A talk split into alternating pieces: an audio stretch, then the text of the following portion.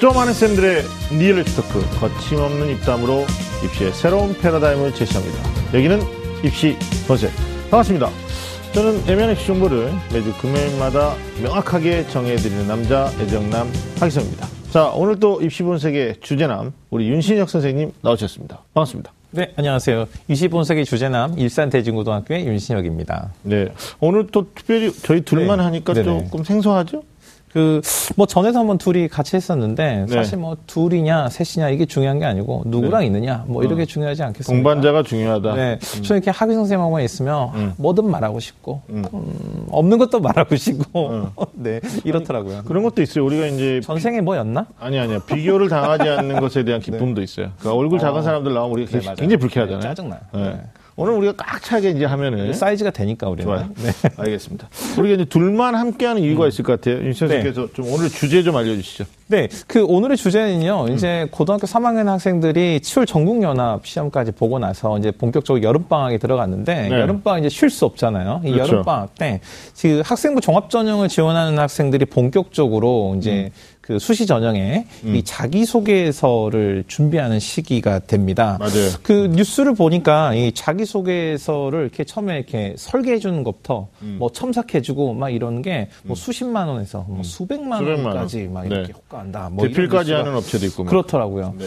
그래서 그 또 얼마 전에는 뭐 그 유명 뭐 뉴스에서 뭐 JTBC 뉴스에서 음. 뭐 그런 얘기를 했다고 하더라고요. 자기소개서 문제 심각하고 음. 뭐 표절도 많고 뭐. 준비하기도 어렵고 뭐 금수저 전형이냐 음. 뭐 이런 뉴스와 뭐 기사들도 상당히 많이 있는 것 맞아요. 같더라고요. 7월 중순에 결과적으로는요, 아, 누구도 이 학생부 종합 전형의 자기 소개서에 대해서 잘 모른다. 네. 어, 자기 소개서 혼돈의 시대다. 음. 뭐, 그래서 또 TBS가 이렇게 교통방송이니까 원래 남들 모르는 길, 뭐 막힌 길 뚫어주는 거 아니겠습니까? 그렇죠. 래서 TBS 특별히 음. 자기소개서 이 마성의 꿀팁. 이게 바로 오늘 주제입니다. 알겠습니다. 야, 이거 뭐 오늘 강의, 네네. 뭐 강의라고 하면 좀 그럴 것 같고, 오늘 방송을 그쵸. 잘 시청하시면, 어, 어. 실제 뭐 7월에 작성을 해야 되는 고3 수험생이나 학부모님 도움이 되겠지만, 네. 그렇죠. 다른 데서 다 어. 어렵다고 한 자기소개서 우리가 오늘 정리해주고 가는 거죠. 어, 굉장한 자신감이에요. 1학년, 2학년 학부모님도 좀 보시면서 미리미리 설계하는 것도 네. 나쁘지 않을 것 같습니다. 자, 오늘 윤신혁께서 정말 그 굉장히 많은 부분들을 준비하셨다고 하니까 아, 네. 자기소개서 고민인 분들 오늘 입시본색을 놓치지 않았으면 좋겠다라는 생각이 듭니다. 자, 그럼 입시본색 본격적으로 시작해 보겠습니다. 꽉 막힌 입시 전략부터 수준별 입시 종목까지 매주 금요일 밤 입시본색이 입시의 모든 것을 알려드리겠습니다. 입시라면 좀 안다는 쌤들의 리얼리티 토크. 입시, 입시 본색. 자, 첫 번째 토크 주제는 어, 자소설.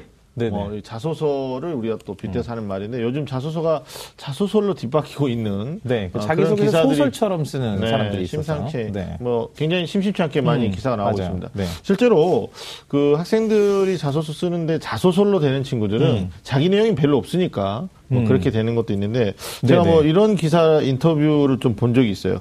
어 뭐 드라마 음. 대장금은 조선왕조 실록에 적힌 한 줄 팩트를 음. 가지고 만들었다고 네네. 한다. 예? 음. 그럼 네. 자소서도 마찬가지다. 학생부에 적힌 한 줄 팩트를 음. 뭐 감동과 성장이. 있는 스토리로 재탄생시켜야 합격한다. 네네. 뭐 아마도 자소서를 대한 우리 학생들의 생각을 대변하는 게 아닐까 싶은데. 하지만 이제 현실은 모든 음. 작가가 대장금처럼 좋은 드라마를 쓸 수가 없잖아요. 우리 이 방송 작가는 또 대장금처럼 좋은 작가들이잖아요. 그 이상이죠. 그렇죠. 능가하죠. 네. 네. 아, 근데 뭐 학생들 입장에서는 자기가 작가가 될 수 없음인데 네네, 괜히 맞아요. 욕심 부렸다가 네. 오히려 어, 음. 낭패를 보거나 독이 되는 음. 경우들이 있을 수 있을 음. 것 같아요. 윤 선생님, 어, 자소서가 이제 대교협 어, 네네. 1번, 2번, 3번 문항이 있고요. 공통문항이죠. 네, 공통문항. 그다음에 이제 대학별로 요구하는 대학도 있고 네. 그렇지 않은 대학도 있는데 4번을 네. 어, 요구하는 대학이 있어요. 대교협에서 이제 사법 문항을 네. 지원 동기 등과 관련해서 음. 대학에서 필요한 문항을 천자에 천오백 자로 따로 네. 물어볼 수 있다. 네. 뭐 이렇게 제시를 하고 있습니다. 제가 첫 번째 질문하고 싶은 게 네. 우리 학생들이 실제로 어. 현장에서 어 떤 문항을 작성하는데 가장 어려움을 네. 느끼나요? 모든 문항을 어려워합니다. 모든 문항을 특별히 모든 문항을. 특별히 없고 네, 모든 특별히. 문항. 네. 음, 네. 그래요? 음. 아니 실제로 1번, 3번 네. 같은 경우는 어 뭐 학업에 기울인 노력이나 학습 경험, 음. 그다음 3번은 배려하는 실전 뭐 이런 거니까 네네. 실제로 전공과 관련돼서 과를 바꾼다고 해서 변경되는 건 아니지 않나요? 어, 이게 정, 이제 뒤에 가서 이제 얘기를 할 건데, 네네. 이제 우리 학생이 어려워하는 문항에 대한 얘기를 이제 처음에 도입 부분이니까 시작을 해보면, 네. 예전에 이 자기소개서가 대교협에서 공통 문항을 정리하기 전에 일본 문항이 뭐인지 혹시 기억나십니까? 응? 그 대교협에서 음. 그 자기소개서에 음. 공통 문항을 정하기 전에, 네네. 대학들이 1번에 가장 많이 배치했던 문항. 지원 동기 아니었나요? 아니요, 지원 동기는 보- 그때도 보통 맨 마지막이었고요. 아, 첫 그래요? 번째 물어보는 문항이 뭐였냐면, 네. 성장 배경 또는 성장 아, 과정. 맞아요. 그 다음에 뭐였냐면 맞아요. 자신의 장점, 단점. 음. 그러니까 우리 학생들이 맞아요, 맞아요. 이 성장 과정 이렇게 하면 저는 어려서 뭐 이렇게 그렇죠. 시작하면 됐거든요. 몇 학년부터? 어, 음. 저는 초등학교 때 뭐 이렇게 음, 시작하면 그렇죠. 됐고, 네. 뭐 장점, 단점 우리 친구들 고민할 거 없잖아요. 음. 특히 단점은 어, 너무 많아서 뭘 써야 될지 모르는데 어떻게 승화시켜야 되는지 네. 문제였던 거죠. 그랬는데 네. 되게 공통문항 정하고 나서는 이게 자신의 이야기를 쓰는 게 자기소개서라고 이해됐는데 자기 자기 이야기가 아닌 것들을 자꾸 물어보는 것처럼 느껴지니까 네. 이유는 되게 간단한 것 같아요. 되게 네. 공통문항 세 개가 다 네. 배우고 느낀 점을 물어보는데 내가 배우고 느낀 점이 없네. 네. 네, 이런 문제가 있다고 보여집니다. 알겠습니다. 아니, 굉장히 중요한 팩트 아까 체크해 주신 네. 게 이제 7월 전국연합학력평가 끝나고. 사실상 고3 학생들이 음. 자기소개서에 대한 스트레스를 받는 건 사실인데요. 어, 고3 모두가 자소서를 쓰는 건 아니란 말이에요. 그렇진 않죠. 네, 그러니까 네. 자기 전형 적합성을 따져서 음. 나는 학종이 아니다. 네. 아니면 입학 사정관이 나를 원치 않는다. 음. 뭐 그러면 결국은 자소서 쓸 필요가 없는데도 불구하고 네네. 모의고사가 불안정하거나 정시가 안 될 것 같으니까 또는 네. 논술로는 합격이 불- 어렵다고 생각되니까 음. 자꾸 이제 어, 학종에 적합하지 않은 친구들이 자소서를 갖다가 고민하다 보니까 이게 이제 문제가. 음. 그리고 이제 수시 전형에서 지원할 수 있는 기회가 여섯 번이다 보니까 음. 자기가 전략적으로 뭐 논술 전형을 준비했거나 미리 네. 아니면 뭐 학생부 전형을 하지만 나는 교과 전형으로 생각을 했는데 음. 한세 개는 쓴 뒤 전형이 한 세 개가 남아서 네. 뜻 밖의 종합 전형을 쓰게 되고 또 뜻밖의 자기소개서를 쓰게 되면 안 돼, 안 돼. 네. 7월부터 9월까지 음. 내내 자기소개서만 쓰는 친구들도 있더라고요. 아니 네. 근데 이게 뭐 다른 논술 전형이나 교과 네. 전형의 대안으로 또는 차선책으로 종합을 생각한다라는 건 말도 안 되는 거고요. 음, 우리가 네네. 음. 어떤 학생들이 또 어떤 문항을 힘들어 합니까라는 질문을 했는데 실제로 쓸 게 많은 친구들은 요약하기가 힘든 거예요. 음. 아내 장점을 어떻게 부각시킬 것인가 네네, 이게 네. 힘든 건데 음. 쓸게 없는 빈약한 친구들은 네네. 이게 무슨 참기름 짜는 것도 아니고요. 막 네, 네 이야기를 만들어내니까 이제 음. 힘든 거죠. 그래서 네네. 이제 아마 쌤한테 맞아요. 여쭤봤는데 네. 결국은 자기소개서 적합한 어, 음. 작성을 해야 되는 친구들은 1번부터 4번까지 정말 다 어려워하는 음. 난제 중에 하나다. 이렇게 네, 말씀해 주시는 다 거예요. 어려워하죠. 네. 네. 네. 그래 맞아요. 그 저는 개인적으로 자소서 쓰는 학생들 보면 네. 그막그 일주일에 한 줄씩 쓰고요. 음. 그래서 한 두 달간 막 심혈을 기울여서 쓰는 학생들이 있거든요. 별로예요. 그렇게 자기소개서를 똥을 싸듯 그렇게 쓰면 안 되는데. 적합한 용어인가요? 이게 괜찮나? 적합하지 않나요? 아니 근데 뭐 네네. 쿨하게 쏘시는 분 빨리 싸시는 분도 있잖아요. 그러니까 네. 그 본인 주관적 어떤 경험을 갖다가 아, 얘기하시면 안 되고 알겠습니다, 알겠습니다. 아 그리고 대학마다 이제 음. 네. 자소서의 진정성 유무를 확인하기 위해서 우리가 네. 체크하는 게 있잖아요. 그게 네. 이제 표절 또 네, 유사도. 네. 검색 시스템인데 음. 2012학년도 대입 전형부터 유사도 검색 시스템이 생겨서 대학별로 자소서를 지금 공유하고, 공유하고 있죠. 있습니다. 네. 사실 말하면 이제 수시 모집에 제출하는 자소서에 대해서 뭐 여섯 개를 썼으면 여섯 음. 네네. 음. 공람한다. 라는 점을 기억해야 될 것 같은데, 어, 이게 어떻습니까? 이게 자신만의 이야기를 써야 된다, 또 창의적으로 써야 된다, 솔직하게 써야 된다, 네네네. 뭐 진정성 있게 써야 된다, 이건데, 네. 어, 유사도 검색 시스템이 구체적으로 어떤 방식으로 표절이나 유사성을 좀 찾아내는지 윤 선생님 말씀. 네, 일단은 이제 학생들이 자기소개서를 대학에 이제 접수를 할 때 네. 자필로 써가지고 이렇게 제출을 하는 게 아니고 그렇죠. 어, 문건으로 이렇게 서류를 제출하는 게 아니고 입력 시스템에다 입력을 하는 방식이다 보니까 음. 네. 대학들이 이걸 데이터베이스화 할 수 있고 네. 이 데이터, 데이터베이스화 되어 있는 걸 대학들이 공유할 수 있게 된 거죠. 네. 그래서 대학 같은 대학 그 대학 안에서 그다음에 네. 대학에 지원한 같은 대학에서 지원한 학생들 안에서 네. 또는 다른 대학 간에도 유사도 검사를 하는데 네. 그러니까 정확하게는 이 같은 단어 같은 음. 단어가 여섯 개 이상 이렇게 같은 패턴으로 배열이 되면 유사도가 있다. 라고 하고 이걸 체크해내는 거죠. 음, 그러면 이 네. 유사도가 네. 몇 퍼센트 정도 되느냐. 그래서 네. 뭐한 10%, 15%면은 우리가 일상에서 사용하는 그런 표현의 그런 하나의 방식으로 음. 얘들은 비슷한 표현을 잘 쓰는 애들이야 이렇게 볼 수 있지만 네. 뭐한 60% 이상, 뭐 80% 유사하다 이러면 표절이다라고 판단하는 거죠. 아, 네. 그- 아니 실제로 이제 저희 집안에서도 네. 음. 있었던 일인데 어, 연년생의 조카 이. 녀석들이 이제 학종으로 대학을 둘 다 갔는데요. 네. 어, 두 번째 조카죠. 이 녀석이 네. 원서를 쓰고 음. 대학으로부터 어떻게 연락이 왔냐면 음. 어, 그러니까 1년 전이죠. 그러니까 뭐, 뭐 무슨 고등학교 이 네네. 아무개와 아, 음. 그러니까 결국은 요번 연도도 아니고 작년에 어, 무슨 고등학교의 아무개 이 아무개와 어. 저기 자소서의 내용 구성이 네네네. 뭐 60몇 퍼센트 정도 네네, 네. 유사하다, 일치한다. 네, 네. 이거 왜 그런지 소명해라 이렇게 온 거예요. 아. 그러니까 실제로 이 아이가 뭐 긴장해가지고 학원한테 어? 조카라고 그러잖아요. 아니. 그러니까 외가 네네. 쪽이니까 뭐 아, 저희 외가- 외가니까. 학원 아닙니다. 네. 성이 다릅니다. 네. 근데 이제 이군이죠, 네. 이군. 이군. 네네. 연락이 온 거예요. 어, 그러니까 뭐 네. 얘가 어떻게 해야 되느냐 떨어지는 거 아니냐 어. 그랬는데 어, 우리가 이제 선택했던 방법이 가족 관계 증명서였죠. 어. 아니 그러니까 형제간에 결국은 뭐 가정에서 있었던 어. 에피소드들을 네네네네. 에피소드를 뭐 배려나는 협력 갈등에도 있을 수 있는 거고요. 아, 네. 네네네네. 뭐 이런 거니까. 네. 어, 아마 또 학습 경험과 관련돼서도 집에서 자기네들끼리 자습했던 것들이 이제 유사했던 모양이에요. 음. 근데 가족관계 증명서로 모든 게 소명이 돼서 아, 합격됐던 네. 이런 게 야, 있어요. 그러니까 정말 특이한 케이스인데 또 네. 집안의 내력이 아니. 내력까지는 아니고 실제로 그만큼 유사를 체크를 네. 한다. 그쵸. 야, 이걸. 우리가 실제로 봤기 때문에 어, 뭐 어. 형제 관계였기 아니, 때문에 저는 입시에 안 대한 아주 특별한 경험을 갖고 계셔서 네. 이렇게 대한민국 최고의 전문가가 되셨구나 이렇게 좀 아, 영혼이 없는. 데- 이게 말로 들립니다.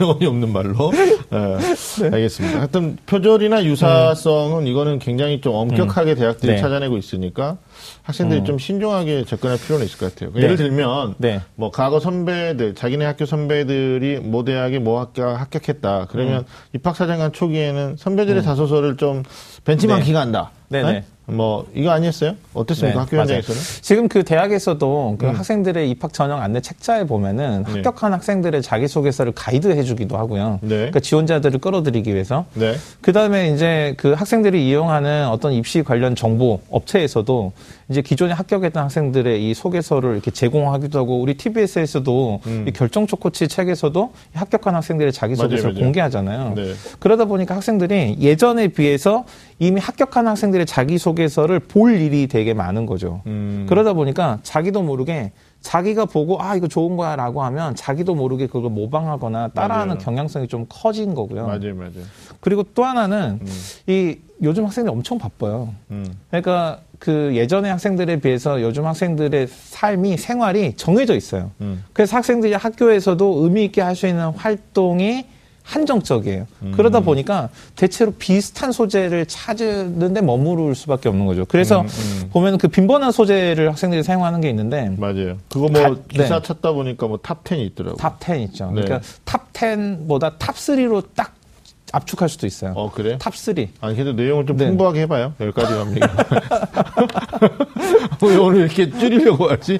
아니 제가 네. 그 시작하기 전에 누구한테 네. 이렇게 줄이라는 압력을 좀 받은 게 그랬었어요? 있어가지고 네, 눈도 침침하고 뭐 그렇다고. 네. 알겠습니다. 아, 세 개를 한번 압축해볼까요? top 3 이게 음. 중요해요. 왜냐하면 그 top 3 가장 많이 학생들이 자기소개 꼭 쓰는 거 뭐냐면 학급 회장이라든지 학생의 임원을 한 경험. 그렇죠. 그 특히 전교회장 했다면 전교회장 아, 꼭 써요. 무조건 자랑하고 싶어요. 네. 어, 그러니까 전교회장 하는 학생이 전교회장 했다라는 걸 자기소개서 안 쓴다. 이러면 좀 대단한 친구죠. 그렇죠. 그 다음 어. 두 번째 많이 쓰는 게 뭐냐면 어. 학생들 교육과정이 전부 동아리 하거든요. 맞아요. 근데 현재는 동아리 지금 교육과정 동아리 별로 마음에 안 들어도 학생들이 자율 동아리라는 걸 만들어서 할 수 있다 보니까 동아리를 할 수 있을 가능성이 굉장히 커져 있어요. 음.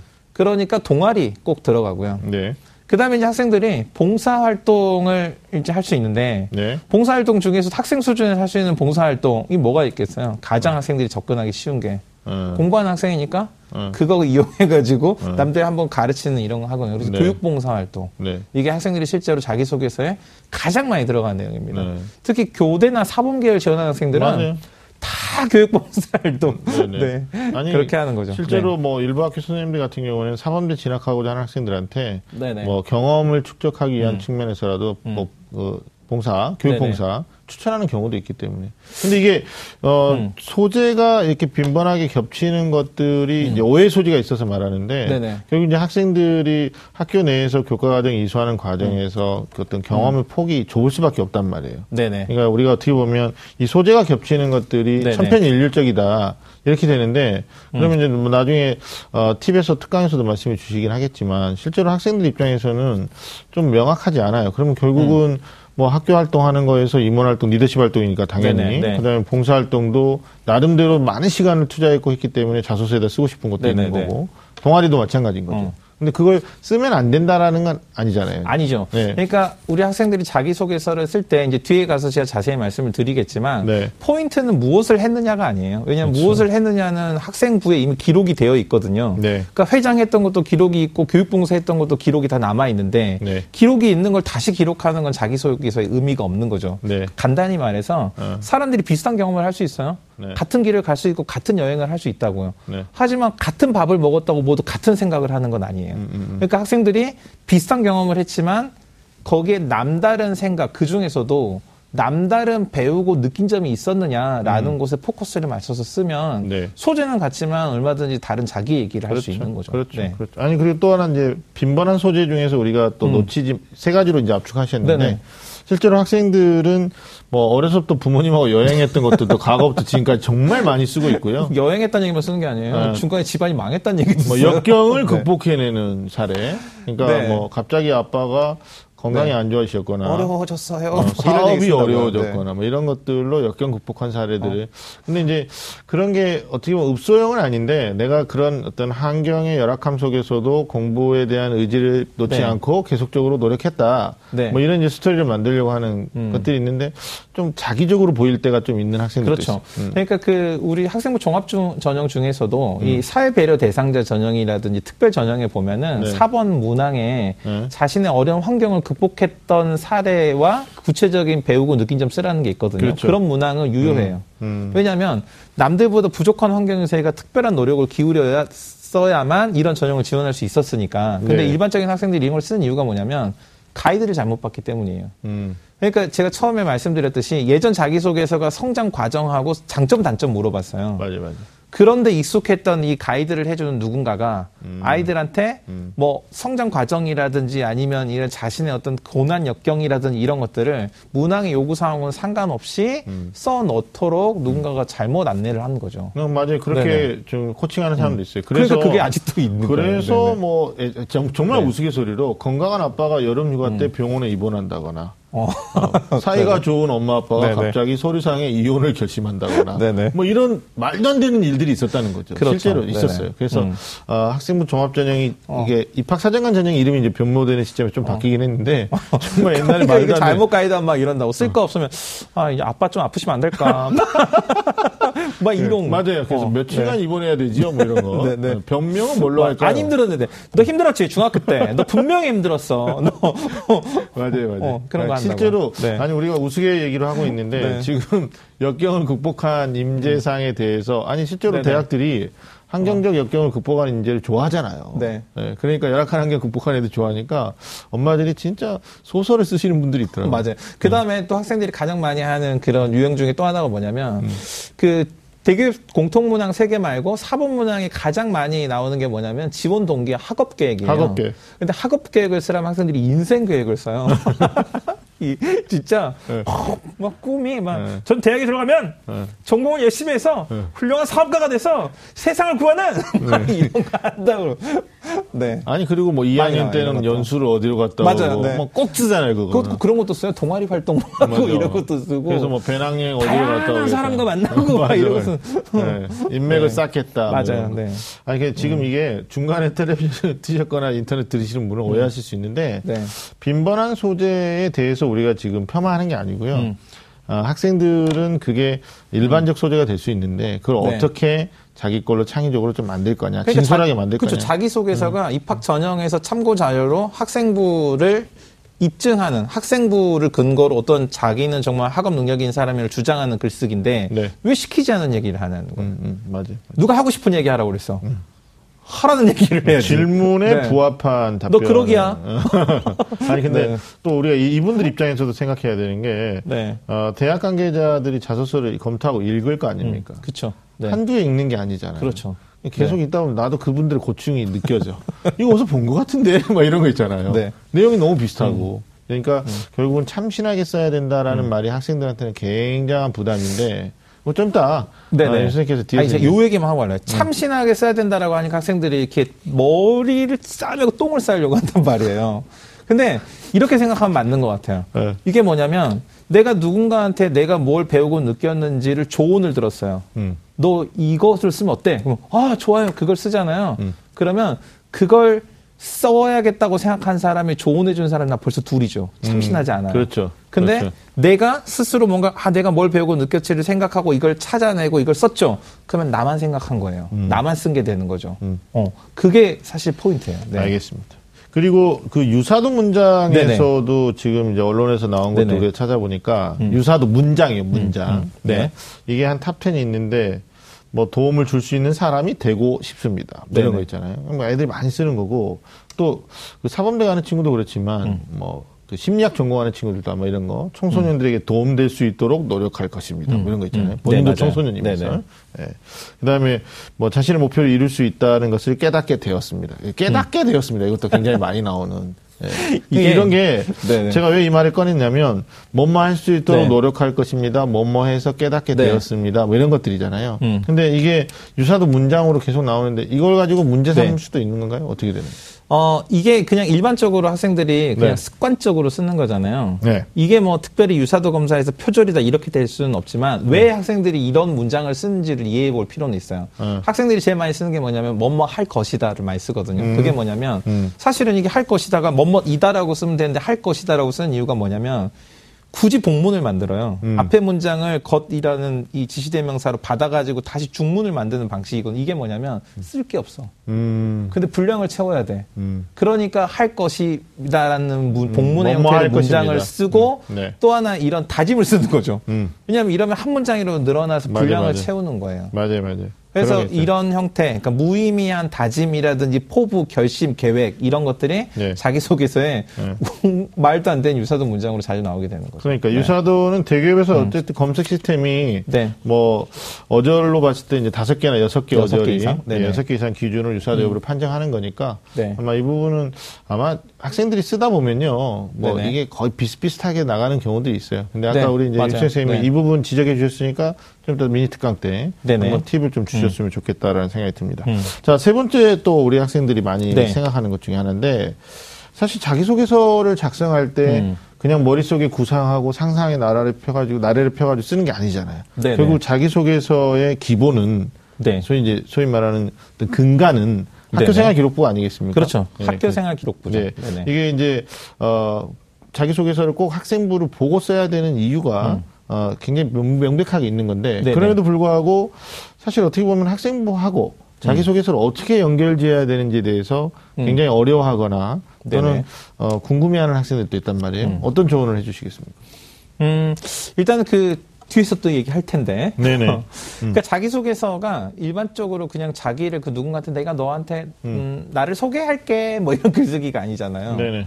그러니까 나는 이런 사람이야 이게 아니고 어, 자기 자신이 학업 능력이 충분하다는 사실을 주장하는 입증하는 글쓰기니까 네. 결국은 학교 생활 기록부가 자기 소개서의 근거가 되고 자기 소개서는 주장이 돼야 되는 거죠. 네.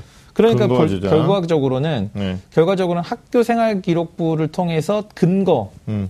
근거를 찾을 수 없는 내용을 쓸 수 없는 거예요. 네. 그게 기본이에요. 맞아요. 네네. 음. 그래서 서울대학교 같은 경우에는 자소서를 작성하는 것에 대해서 입학처장이 음. 이제 인터뷰 과정에서 얘기했는데 학생들한테 그렇게 또 설명이 합니다. 그러니까. 학생부에 드러나 있는 내용을 보완하는 차원에서의 자소서지 네네. 학생부에 없는 내용을 쓰면 곤란하다 이렇게 말하는 음. 연세대 같은 경우는 아예 학생부 없는 내용을 자소서에 들어오면 안 된다. 이렇게 그러니까 극단적으로는. 음. 한양대 같은 경우는 자기 소개서 없이 학생부를 이해할 수 있는 것은 네. 학생부에 나와 있는 그 기록을 근거로 어떤 주장을 할지를 우리가 추리하겠다. 음, 어, 너네는 그냥 근거만 제출해라. 이렇게 이해해 볼 수도 있는 거예요. 그렇죠. 네.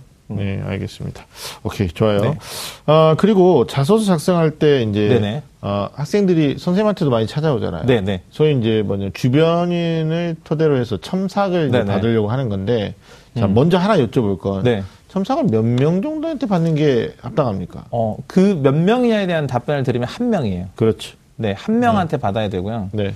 어, 또 하나는 안 받아도 돼요. 음. 음, 자기소개서 아까 제가 말씀드렸듯이 자기가 뭘 배우고 느꼈는지를 알 수 있는 사람은 오직 자기 자신밖에 없으니까 음. 남한테 내가 뭘 배웠는지를 이거 내가 지금 무슨 생각할까 이걸 물어보면 똑같거든요. 네, 네. 그래서 사실 안 받아도 됩니다. 음. 하지만 받아야 된다면 자신을 가까이서 잘 알거나 이해하는 사람 한 사람한테 받으면 되는데 제가 이런 경험이 있어요. 음. 실제로 우리 학교 학생이 아니고 다른 학교 학생인데 음. 모 기관 그러니까 지역사회에 있는 어떤 복지센터를 통해 가지고 네. 이 학생이 뭐 가이드 받거나 이런 게 좀 부족해서 어려워한다 네. 가이드 해줄 수 있느냐 음. 오케이 해주겠다 그래서 제가 이 학생을 1년을 가이드 해줬어요 네. 그리고 종합전형을 썼는데 종합전형을 쓰면서 음, 자기소개서를 제가 가이드를 해줬는데 이걸 원서 접수하기 전날 음흠. 이제 학생이 불안하잖아요 네. 그 담임 선생님한테 보여준 거야 음. 그러니까 담임 선생님이 자기소개서를 보고는 노발대발하는 거예요. 음, 네. 너는 도대체 다른 선배들이나 그 자기소개 예시를 본 적도 없느냐? 이런 아하. 엉망인 자기소개서를 썼냐? 어,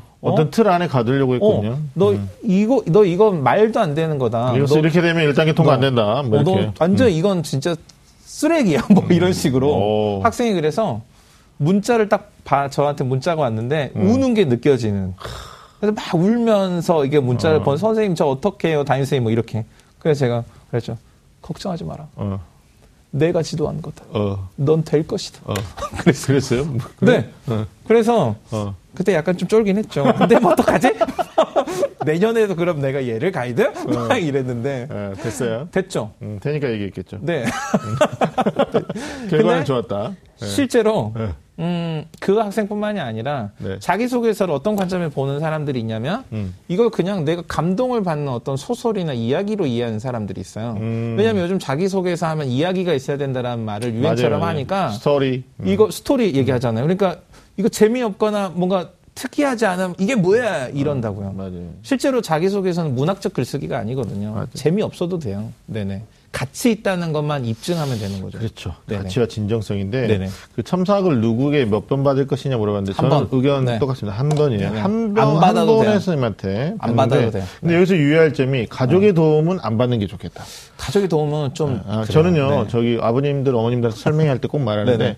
가족끼리 절대 해서는 안 되는 두 가지가 있다. 네네. 운전 가르쳐 주지 말고 자소서 첨삭하면 안 아, 된다. 자소서 첨삭. 아, 안 돼요. 엄마가 쓰면 읍소형 수필이 되고요. 맞아요. 예. 근데 엄마가 쓰는 분들이 있어요. 애는 네. 공부해야 되니까요. 내가 우리 아이들 누구보다 잘하기 때문에 엄마가 써요. 근데 뭐 종결어미를 보거나 이러면 분명히 45세 이상의 여성이 썼다라는 게 막 묻어나 있어요. 그렇죠? 우리 애를 뽑아주세요, 막 이런 거. 안 뽑으면 표현이. 어, 표현이 그래요.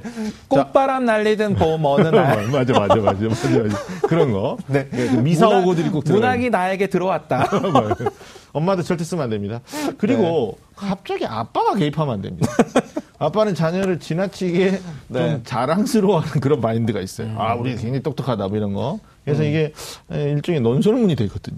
그러니까 저도 이제 학교에서 그런 얘기 하거든요. 이렇게 부모는 이 자식에 대한 사랑으로 눈이 멀어버린 사람이라. 객관적이지 않다. 그쵸. 이걸 같이 판단하기는 쉽지 않아요. 네. 네네. 냉정하게 가야 돼. 그랬더니 어떤 애가 네. 그럼 외숙모한테 가야 되나요? 뭐 이런 거 있잖아요. 우리 외숙모가 삼촌하고 사이가 안 좋아요. 뭐. 창의적인 친구네, 이 친구들. 네네.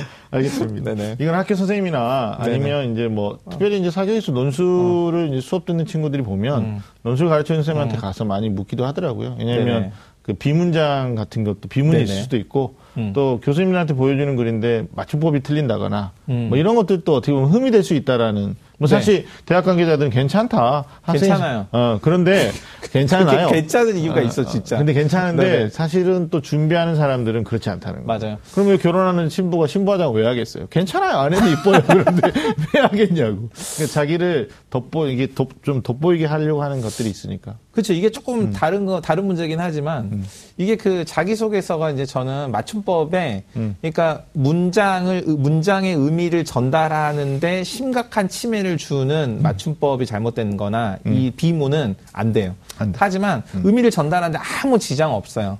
그러면은 아무 상관없어요. 음. 왜냐하면 제가 이건 우스갯소리가 아니라 실제로 대학에서 이 자기소개서를 보는 선, 선, 그 교수들이 다 국어학자가 아니에요. 음. 한글 맞춤법이 얼마나 오묘하고 신비해요. 어마, 어마, 교양 있는 사람이 널리 쓰는 말. 그렇죠. 너무 어려워요. 누가 교양이 있어. 음. 그리고 또 하나는 특히 외국에서 외국에서 이렇게 공부 좀 오래 하시고 이제 막 네. 국내에 들어와셔가지고 활동하시는 이런 교수님들은 네. 몰라요. 네. 맞춤법을 몰라. 네. 네. 그래서 크게 문제될 거 없다. 좀 자신 있게 얘기할 수 있어요. 근데 이제 학생들한테 음. 꼭그 자기 글에 대한 자신감이 있으면 네. 그냥 뭐 누구한테 돈 받지 않고 써도 되는데 음. 제출해도 되는데 그 가끔 보면요 음. 어, 지나치게 나열 형태로 자기 자랑하는 네, 친구도 네. 있고 그다음에 자신감이 너무 없는 친구들은 음. 뭐뭐 한 것 같다라는 말을 반복해요. 음, 음. 뭐뭐 한 것 같다. 추적, 추측. 어, 어. 자기 일을 자기 네네, 이야기를 맞아요. 쓰는데 네네. 마치 3인칭 개념으로 자기가 쓰고 있는. 그리고 어. 이게 극 존칭을 쓰는 전하 소인 자기소개서인데 네, 뭐뭐하옵니다. 뭐, 네 평소형으로 써도 되거든요. 그렇죠. 뭐노 그 어르신들 보는 신문 전부 따로 만들어야겠네. 네, 맞아요. 네 알겠습니다. 이런 거 굉장히 좀 유의하셨으면 좋겠다라는 네네. 생각이 듭니다. 자 어, 간단하게 자기소개서에 대한 이야기를 우리가 좀 나눠봤습니다. 음. 놓칠 수 있는 거 또 학생들이 네. 궁금해하는 내용들을 좀 다뤄봤는데 이제 실제 어떻게 작성해야 되는지 우리 학생들이 굉장히 궁금 할것 같고요. 음. 자, 자기소개서 마성의 꿀팁. 이어지는 시간에는 우리 마성의 윤신혁 선생님의 음. 합격을 부르는 자기소개서 미니 특강이 준비되어 있습니다. 끝까지 함께 주시고요. 자, 여러분 지금 좀 아는 쌤들의 리얼리티 토크 입시 본색과 함께하고 계십니다. 자, 이번에는 100% 활용 가능한 실전편으로 우리 입시 본색의 주제남이시면서 또 동시에 어, 대학별고사 자소서 네. 꿀팁 어, 주실 수 있는 어, 작성 요령에 대해서 미니 특강 음. 우리가 좀 들어보는 시간 갖도록 하겠습니다. 선생님 준비되셨죠? 네, 준비됐습니다. 네, 기대하고 네. 보겠습니다. 네.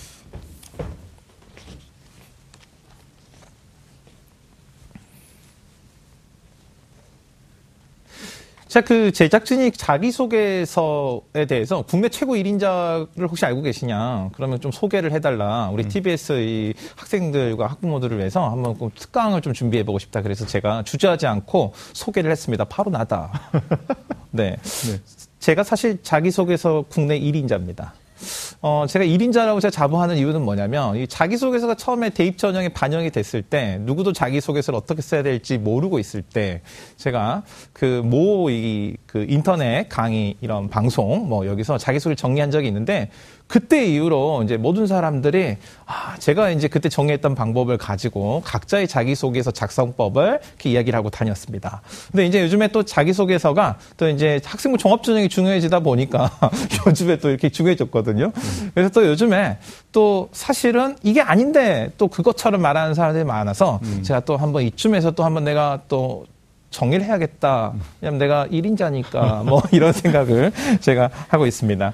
자, 일단은 자기소개서 작성을 위해서는 먼저 좀 기억을 해둬야 될 게 있는데 이게 바로 뭐냐면 대입 전형에 대한 이해입니다. 자기소개서를 이제 작성을 눈앞에 두고 있는 학생들이 항상 어떤 생각을 하냐면 내가 수능도 망할 것 같아. 논술도 준비 안 됐어. 면접도 어렵고 적성고사 준비 안 됐고 서류도 부족해. 그렇다면 나에게 남아있는 동아줄은 자기소개서구나라고 생각하고 이 자기소개서에 뭔가 내용을 담아내면 내가 자기소개서를 남들보다 잘 쓰면 뭔가 없는 기회가 생길 거라고 어, 또는 내가 정말 다른 거하고 상관없이 내가 정말 괜찮은 학생이라고 보여질 거라고 생각하는데 기본적으로 모든 대입 전형은 이렇게 생각하시면 돼요. 어떤 전형 요소를 반영하든 대학은 해당 모집 단위에서 학생이 대학 수학 능력을 어느 정도를 가지고 있는지를 평가하기 위해서 대입 전형을 실시합니다. 그래서 결국 대입 전형에서 자기소개서 역시 자신이 이 해당 모집 단위에 대한 학업 수학 능력을 가지고 있다라는 것을 입증하는 글쓰기여야 한다라는 거 우리 친구들이 먼저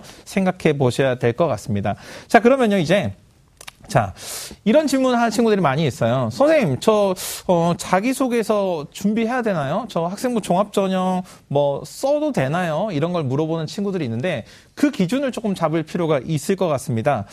그러니까 학생부 종합전형을 지원을 해야지 자기소개를 쓰는 거니까요. 어떻게 하면 학생부 종합전형을 지원할 수 있는가를 판단할 수 있는가. 네. 네.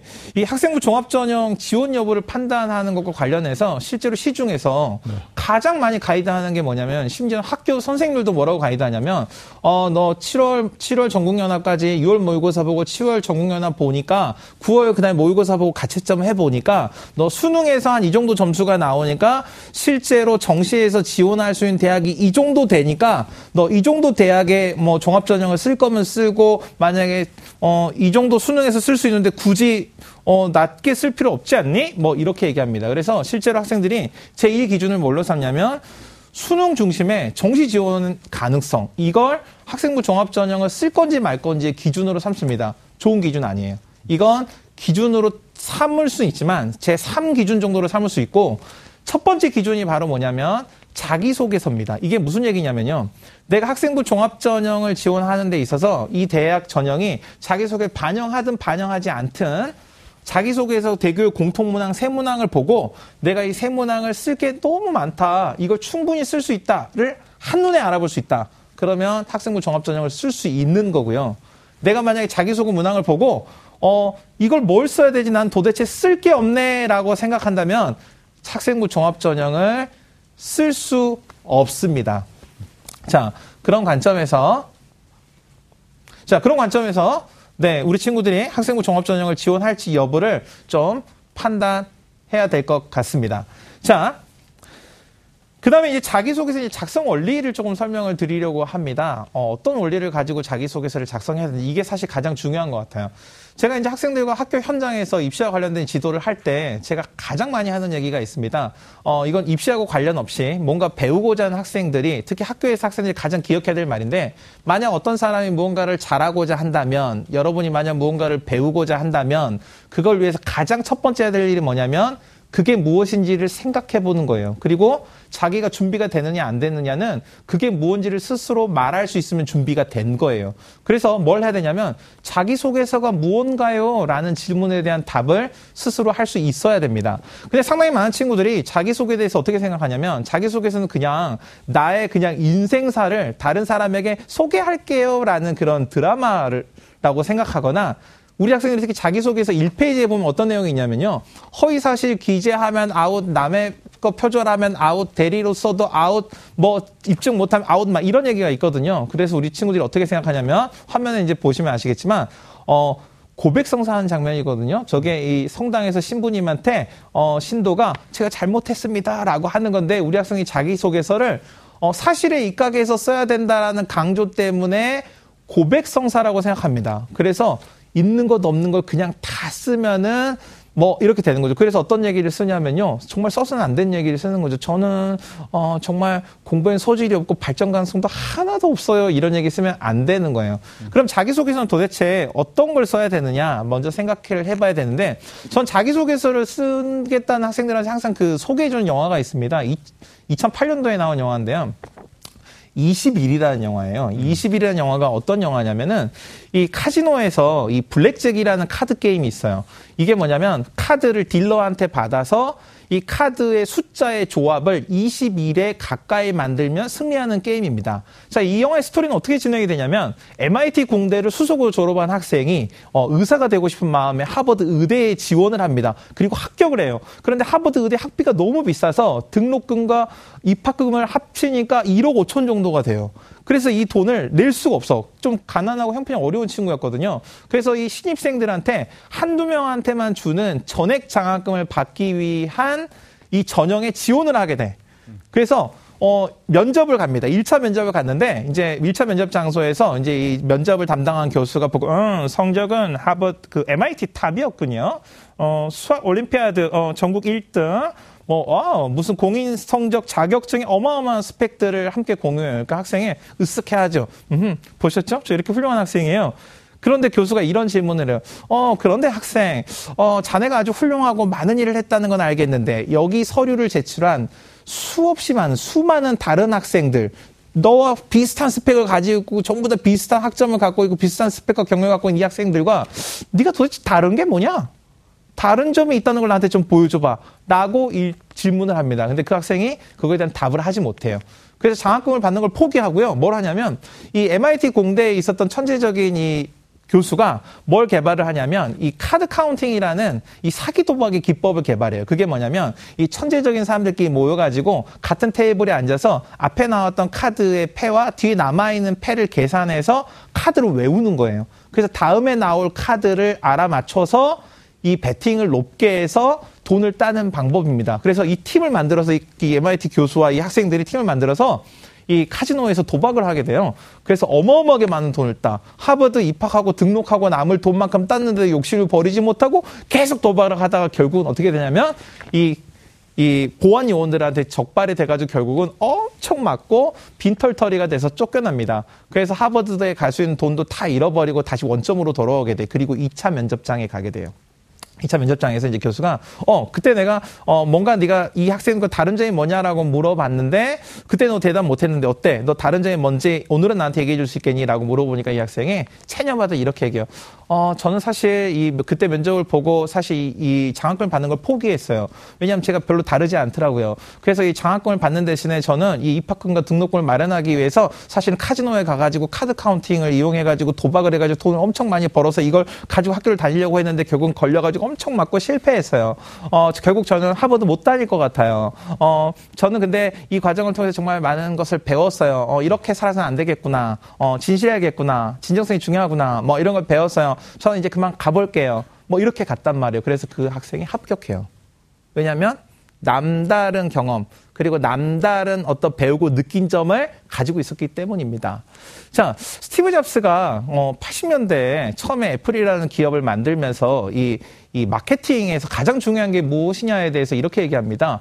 마케팅에서 가장 중요한 건 가치다라고 얘기를 하는데 이게 무슨 말씀이냐면요.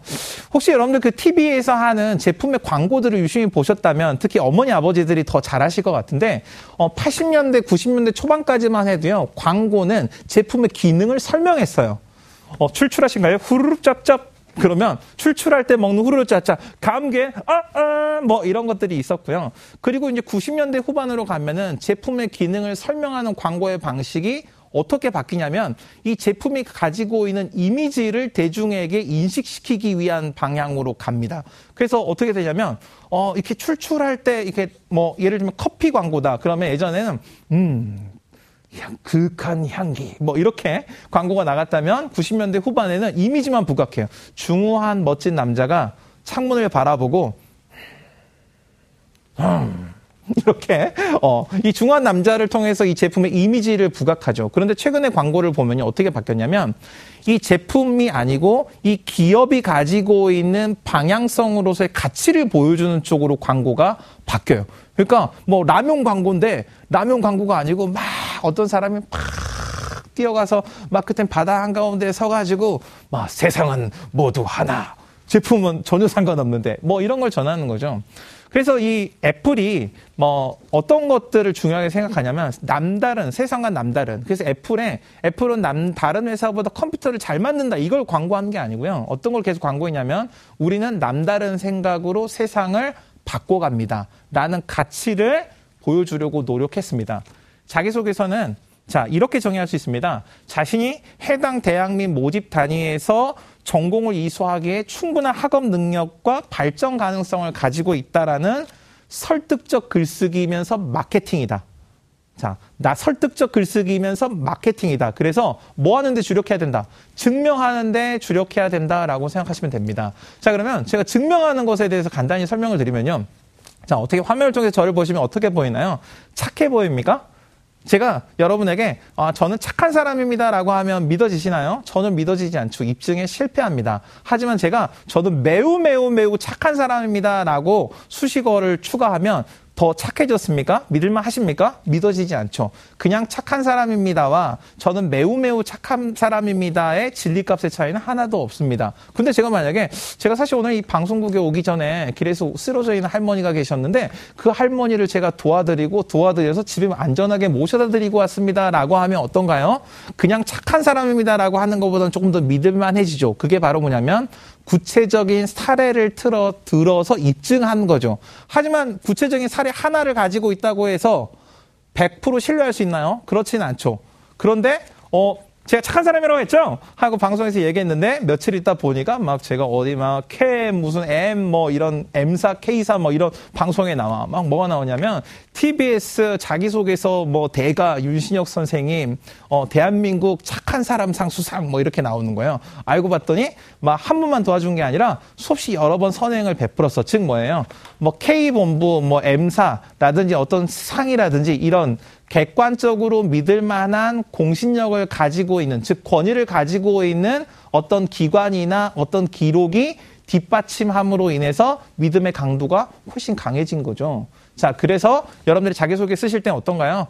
여러분들의 학교 생활에 있어서 가장 여러분들을 권위 있게 뒷받침해 줄 만한 믿을 만한 근거는 바로 뭐다? 학교 생활 기록부다. 이걸 근거로 자기 자신이 학업에 있어서 수학 능력이 충분하다는 사실을 입증하고 설득하는 글쓰기를 쓰는 것이 자기소개서의 유일한 원리다. 이거 하나를 기억하시면 여러분들은 일당백이 될 수 있습니다.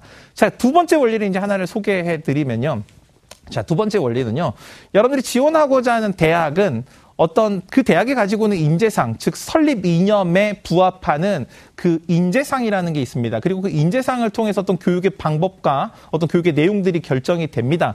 그래서 아무것도 없는 기본이 안 되는 학생들 데려다가 가르치기보다는 대학이 추구하고자 하는 교육의 목표와 인재상에 부합하는 학생을 선발하고 그다음에 그 전공을 이수하게 충분한 능력을 가지고 있는 적합한 학생을 선발하고자 하죠. 그래서 이런 대학 인재상과 전공 적합성, 그다음에 학교 생활 기록부, 이 자기소개서가 마치 하나인 것처럼 조화가 돼야 됩니다. 이걸 꼭 집어서 뭐 종교적인 용어를 사용하면 삼위일체가 돼야 된다. 이렇게 생각을 하시면 자기소개 가장 기본적인 원리를 이해하시는 게 됩니다. 자, 그러면 이제 제가 자기소개 작성 순서를 조금 설명드리도록 하겠습니다. 우리 학생들 보통 자기소개서를 작성을 할 때 가장 고민하는 게 뭐냐면 뭘 쓸까? 이거 먼저 고민을 하는데 뭘 쓸까라고 고민하면은 쓸 수 없게 됩니다. 제일 먼저 뭘 생각해야 되냐면 이게 가장 중요한데요.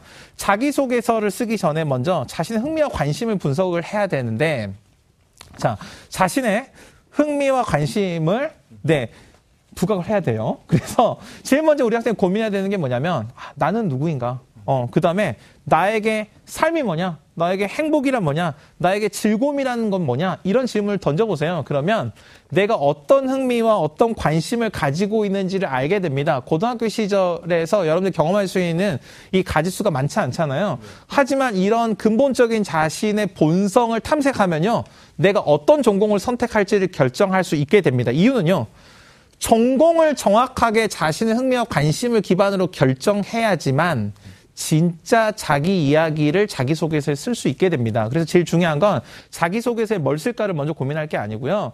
내가 도대체 어떤 흥미와 관심을 가지고 있는지를 파악해서 전공을 선택하는 거. 이게 무엇보다 먼저 돼야 됩니다. 그 다음에는 그 전공이 개설되어 있는 대학들을 검토해서 정시 지원 가능성도 검토하고 어떤 전형이 적합한지를 검토해야 되는데 여러분들이 수시 전형에서 만날 수 있는 어떤 전형들은 어, 그 전형마다 조금씩 차이가 있습니다. 예를 들면 학생부 전형만 보면요.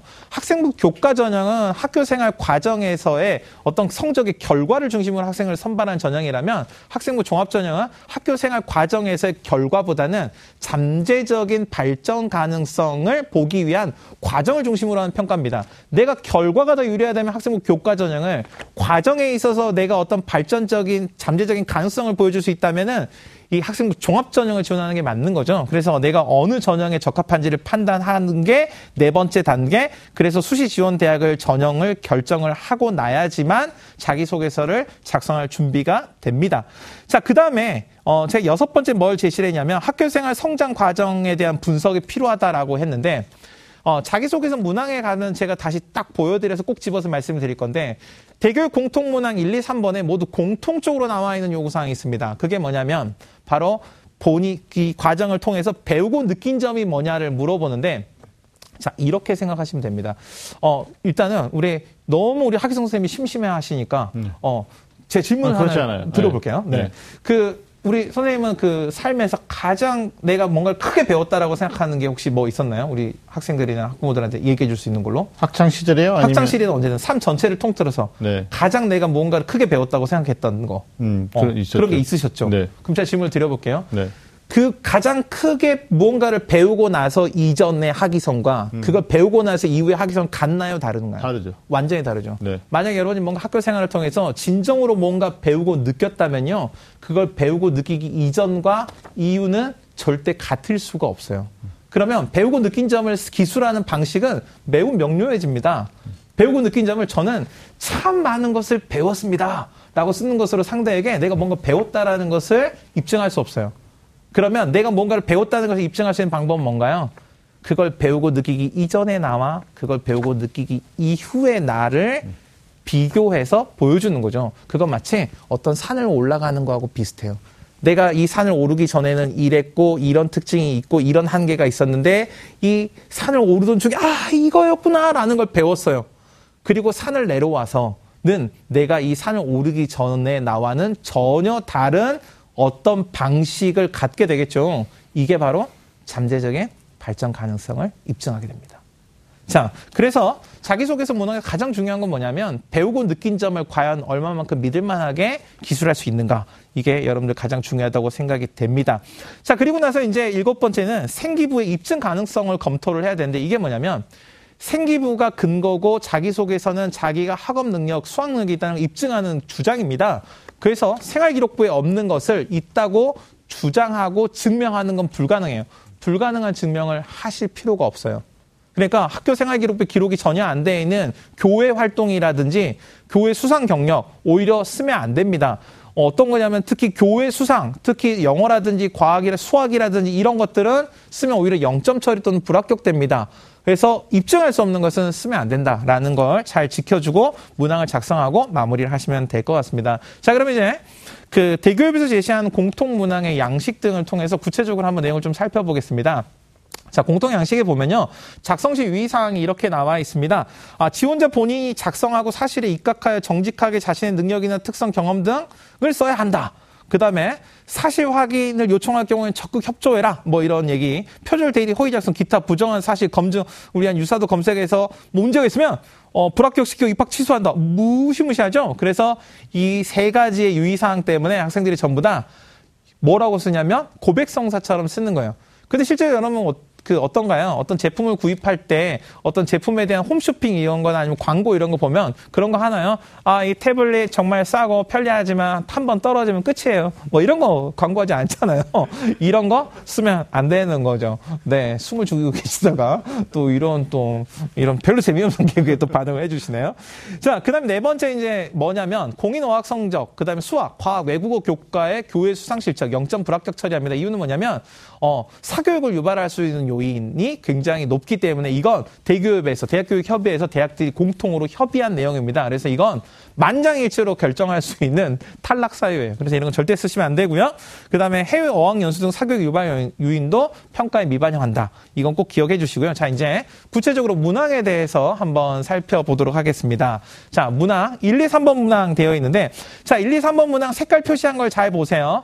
자, 공통 문항 1, 2, 3번 문항 제가 이렇게 할거예요 4번은 자유 문항이니까 대교육에서 세계의 문항으로 어떤 학생의 수학 능력을 평가할 수 있다고 세계 문항을 정했습니다. 그럼 세계 문항은 결과적으로는 어떻게 이해를 하셔야 되냐면 단 세계의 문항으로 어떤 학생의 학교 생활 전체를 종합적이고도 균형 있게 우리가 이해할 수 있다라는 전제가 성립이 됩니다. 그래서 일본 문항 보시면 무엇에 학업에 기울인 노력과 학습 경험을 통해 배우고 느낀 점이죠. 배우고 느낀 점 어떻게 생각하는지 말씀드렸죠. 일본 문항은 즉 교과 학습과 관련된 본인의 배우고 느낀 점, 교과 영역을 물어보는 문항이고요. 이번 문항은 고등학교 재학 기간 중 본인의 의미를 두고 노력했던 교내 활동, 즉 교과 활동을 제외한 교내 활동을 세 개 이내를 통해서 배우고 느낀 점을 쓰는 거니까 이건 창의적 체험 활동이나 비교과 활동과 관련된 영역을 쓰는 게 균형에 맞습니다. 세 번째는 학교 생활 좀 배려, 나눔, 협력, 갈등 관리 등이죠. 갈등 관리라고 써져 있다고 해서 학생들이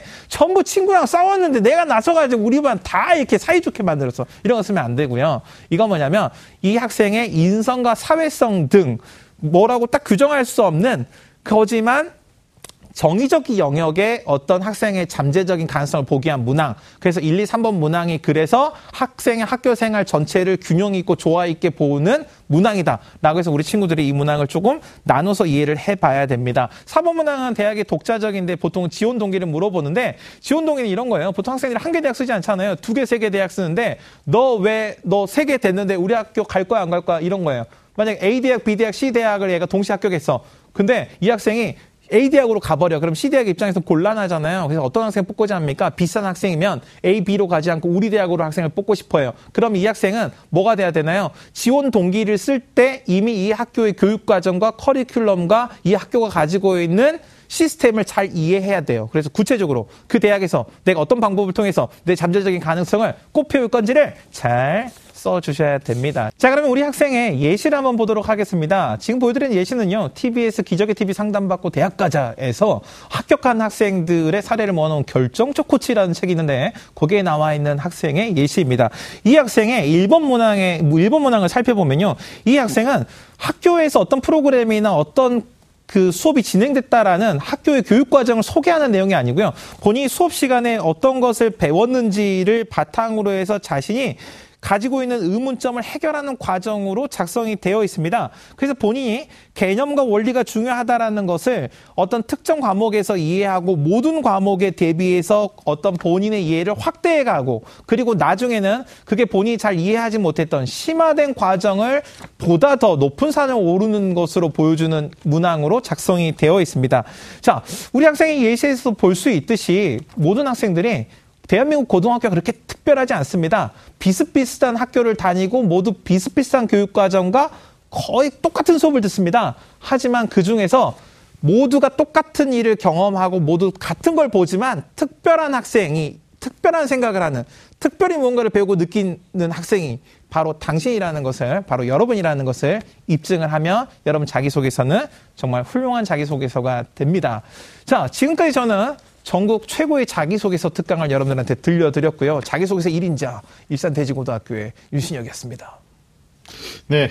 역시 뭐 이 자타공인인지 모르겠는데요. 혼자 네. 어뭐 타 필요 없어요. 다 필요 없고 내가 공인. 네. 아니 근데 네네. 제가 강의를 일선 강의를 뭐 여러 번 들었지만 어, 이렇게 뭐 열정적으로 힘 있는 강의가 참뭐 오랜만에 듣게 되는 것 같아요. 아, 제가 여기 마성의 꿀팁이라고 해서 제 마성을 좀 넣어가지고. 아 제가 중간 중간에 사실 뭐 좀 피곤한 것도 있었지만 피곤을 네. 잊게 해주는 좀 재밌는 네. 얘기 또 많았고요. 네네. 기억에 남는 네. 게 역시 입증할 수 있는 구체적 사례. 네네. 예, 그래서 거기서 음. 배우고 느낀 점 이런 것들이 이제 우리 학생들이 학생부를 통해서 어, 음. 나타나야 된다라는 건데 역시 네. 중요한 팩트는 입증할 자료가 없으면 자소서 쓰면 안 되는 그렇죠. 거죠. 네. 네, 학종을 못 가는 네네. 거 알겠습니다. 음. 우리 윤신영 선생께서 알려주신 어떤 자소서의 팁이 음. 네. 실제로 올해 온서를 쓰는 학생들에게 상당한 음. 도움이 될 수 있을 거라는 네. 믿음이 듭니다. 100% 도움이 됩니다. 아, 이건 TBS만 할 수 있는 거예요. 그럼요. 우리만 할 수 있는 거죠. 어, 우리만 할 수 있는 뭐 다른 방송들은 뭐 자소서의 문제점들을 지금 어떻게 시끄럽습니다. 보면 시끄럽죠. 그러나 어찌됐든 악법도 법이고요. 네. 어, 제도가 지금 유지되고 있다라면 음. 일단 대학 관계자들이 자기소개서를 통해서 학생들이 어떤 모습을 보고 싶어 하는지는 분명히 있는 거니까. 그러니까 이 자기소개서라든지 학생부 종합전형, 그러니까 입학 네. 4년간 전형을 우리가 시험 적으로 서울대학교에서 운영한 이후에 지금 네. 10년이 지났거든요. 네. 그리고 대학이 대학, 대입 전형을 설계를 하고 운영하는 과정에서 만약에 그런 방법을 통해서 좋은 학생들을 선발하는데 실패했다면 음. 그 전형은 국가가 등을 떠밀어도 유지가 되지 않습니다. 그렇죠. 그러니까 수시 전형에서도 학생부 종합 전형이 계속 확대됐다라는 것은 경쟁력이 중요한 대학의 입장에서 특히 시장 논리가 지배하는 우리 사회에서 그 중에서도 대학이 신뢰할 만한 방법이라고 지금 대학이 생각하는 거죠. 네. 네. 알겠습니다. 자기소개서는 전용 요소가 아니기 때문에 네네, 실제로 맞아요. 대학의 네. 궁극적 평가 기준은 아닙니다. 근데 우리 윤 선생님 말씀하셨듯이 어 이런 것 같아요. 뭐 어, 뭐, 전체를 흐트리는 어떤 미꾸라지 한 마리, 그래서 음. 전체 물이 흐려지는 건데, 사실 어떻게 보면 특정 사실 하나를 확대해서, 음. 뭐, 자소서가 어떻게 보면 폄하되거나, 아니면 음. 자소서를 실제적으로 진정성 있게 쓰고 가치 있게 쓰는 학생들 또한 뭐 누군가에게 도움을 받았거나 아니면 대피를 했거나 이런 식으로 지금 음. 전락하고 있는 형국이 되고 있는데 뭐 말씀하셨듯이 어, 충분히 진정성 있게 자기 가치를 증명한 친구들이 많이 합격했다라는 것은 대학 관계자들도 지금 입증하는 거니까. 네. 어머니들이 언론에 너무 이렇게 음. 어, 현혹되지 않았으면 좋겠다는 생각도 듭니다. 제가 이제 마지막으로 네. 그 학교에 실제로 자기소개를 지도해 보면요. 제가 가장 먼저 해야 될 게 자기 자신을 이해하는 거라고 그랬잖아요. 네. 그래서 제가 실제로 학생들하고 첨삭할 때 가장 많이 하는 질문이 그거거든요. 이게 진짜야? 음. 이게 진짜 너야? 음. 라고 물어보면 음. 학생들이 어떤 학생들이 많냐면 자기가 이걸 이야기하다가 우는 학생들이 많아요. 왜냐면 선생님 사실은 이게 저 아니에요. 저도 저를 잘 모르겠어요. 자기소개 쓸 때 이제 한번 생각해 볼게요. 네. 그리고 진짜 자기 글을 쓰는 거죠. 그리고 또 하나는요. 네. 실제로 학생들이 자기소개서를 깊은 고민을 통해서 진짜 자기소개서 쓰잖아요. 그럼 그 이후엔 저도 첨삭을 할 수 없어요. 음. 왜냐하면 어떤 자기 스스로 내가 나에 대한 이야기가 완료가 되잖아요. 그럼 다른 사람의 이야기가 귀에 들어오지 않아요. 음. 원서를 낼 때 그래서 완벽해라고 생각하고 자기소를 제출합니다. 네. 떨어져도요. 네. 됐어. 너희는 인재를 못 알아보는구나라고 생각하고 떨어지는 거죠. 알겠습니다. 자, 좋은 말씀 해주셨는데, 마지막으로 우리 자기소개서를 마무리하거나 또는 본격적으로 준비해야 되는 단계에 있는 수험생들. 옆에서 도와주는 학부모님도 포함해서 응원의 말씀 한 말씀 해주시죠. 네, 그 제가 응원의 말씀을 이렇게 앞에 다 드렸는데 네. 또 이제 요약, 정리. 네, 네, 네. 네. 자기소개서는 그러니까 우리가 다 정리를 했지만 이렇게 자기 자신을 입증하는 글쓰기 그리고 제일 중요한 게 이거 같아요. 자기소개서를 뭘 쓸까 고민하면은 사실 시작하지 않는 게 낫고요.